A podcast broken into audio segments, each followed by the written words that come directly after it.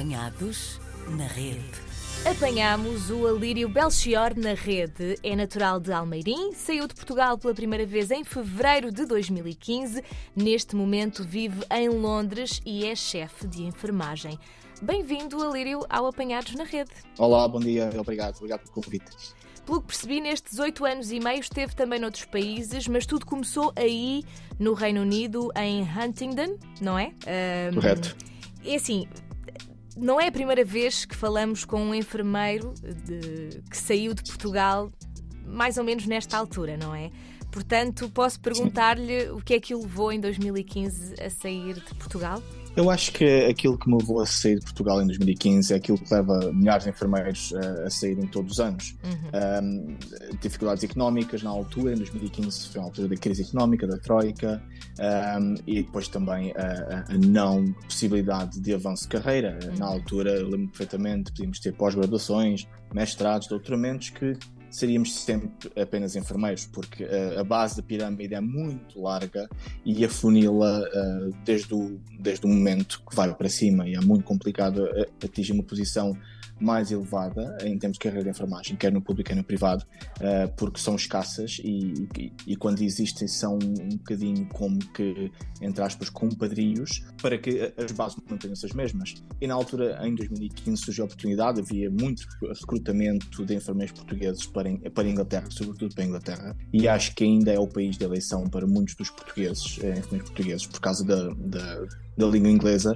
uhum. sendo. Uh, sendo estudada durante o secundário, o preparatório secundário, os, os, jovens portugueses estão mais preparados para a língua inglesa do que, por exemplo, para outro tipo de línguas, como, como o árabe e, e, o francês, por exemplo. Tem existido muito recrutamento para a Arábia Saudita, mas, mas lá está, eh, muitos, muitos enfermeiros têm receio daquilo que são as condições da Arábia Saudita, claro. sendo um país árabe uh, e ser um bocadinho, um bocadinho, mais restrito em termos de regras. Uhum. Mas Inglaterra, em 2015, houve um grande êxito, uh, nessa altura, desde Sim. 2010 a 2017, houve um grande êxito de enfermeiros portugueses e eu não fugi à exceção. Fui recrutado por uma empresa de recrutamento portuguesa que nos deu a escolher vários hospitais. Eu, na altura, escolhi Huntington, vim como enfermeiro normal, generalista, uhum. e dois meses depois estava a, assumir, estava a assumir uma posição de chefia, pelo currículo que trazia de Portugal, ao qual, ao qual eles aqui valorizam bastante não obstante que aqui é muito mais fácil em termos de, uh, de desenvolvimento académico, pós-graduações, mestrados, doutoramentos, é muito suportado pelas entidades empregadoras claro. e, e, obviamente, depois isso traz uh, uh, uma adição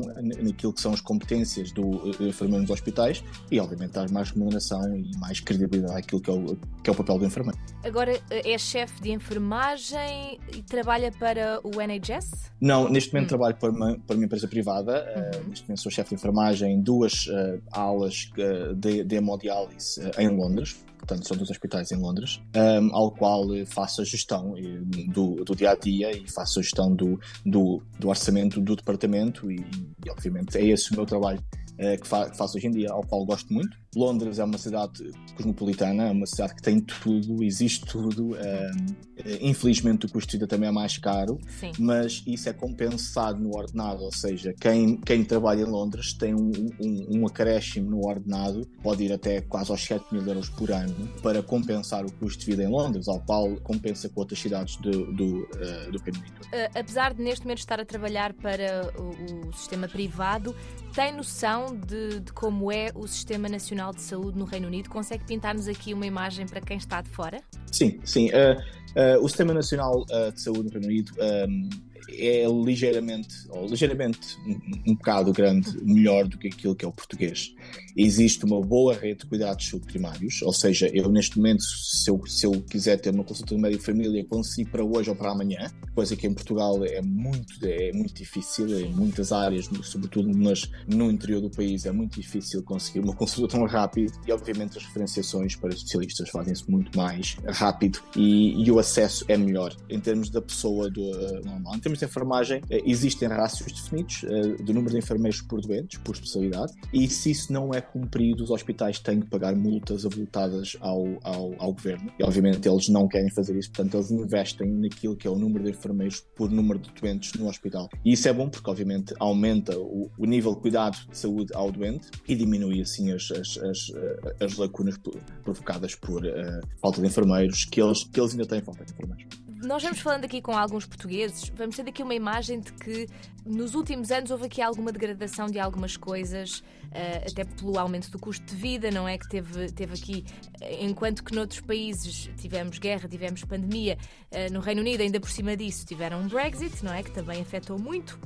Uh, nós vamos tendo esta sim, imagem sim. de que há aqui uma degradação dos serviços, há um aumento de custo de vida. Uh, o Alírio falou que em Londres as pessoas recebem mais para viver aí, mas de facto tem essa percepção de que as coisas estão uh, meio que a apertar na capital inglesa? Um, não, uh, não tenho essa percepção. Uh, felizmente, uh, acho que sim, há um aumento do custo de vida em termos de eletricidade, do gás, dos combustíveis há um aumento, mas também houve um grande, houve um grande aumento em termos de remuneração, sobretudo na, na, área de saúde.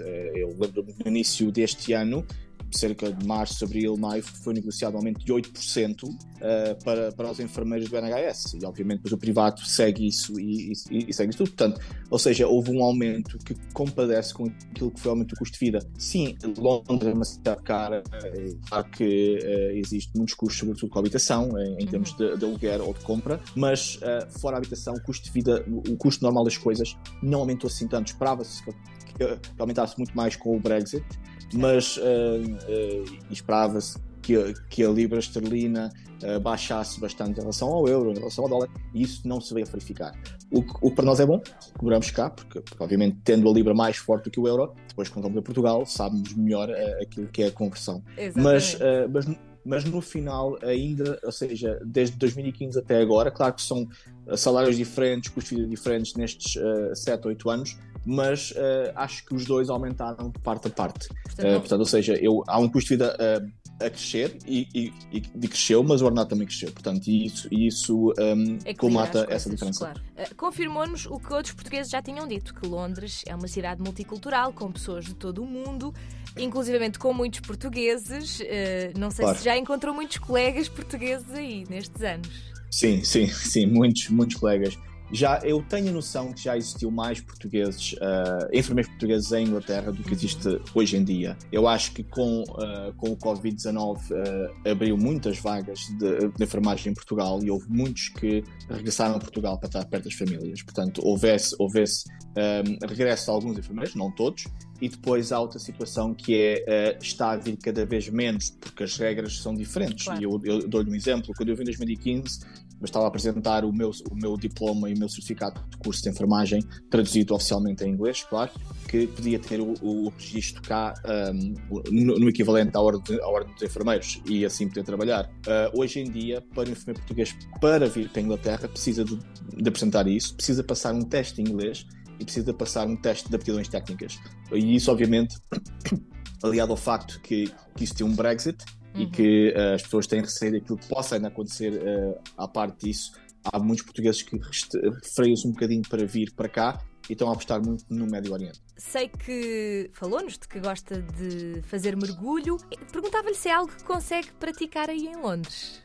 não, infelizmente não. Uh, já, já tentei fazer mergulho uh, aqui no sul do país, uh, ao largo de Brighton e de Southampton, mas as condições realmente a água é muito fria e, e, e, tem pouca visibilidade. Então guardo isso para quando estou de folgas, um fim de semana prolongado ou de férias, para poder exercer as atividades. Vou para, geralmente vou para sítios onde possa fazer mergulho, mesmo em Portugal, ao largo de Peniche, nas Berlengas, um, existe bastantes locais de mergulho ao qual possa fazer. Uh, portanto, o, o, eu utilizo as férias e os fins de semana prolongados para poder ir a, a outros sítios para fazer mergulho. Em Londres, há, há algum local ou locais que, que goste de frequentar quando não está a trabalhar?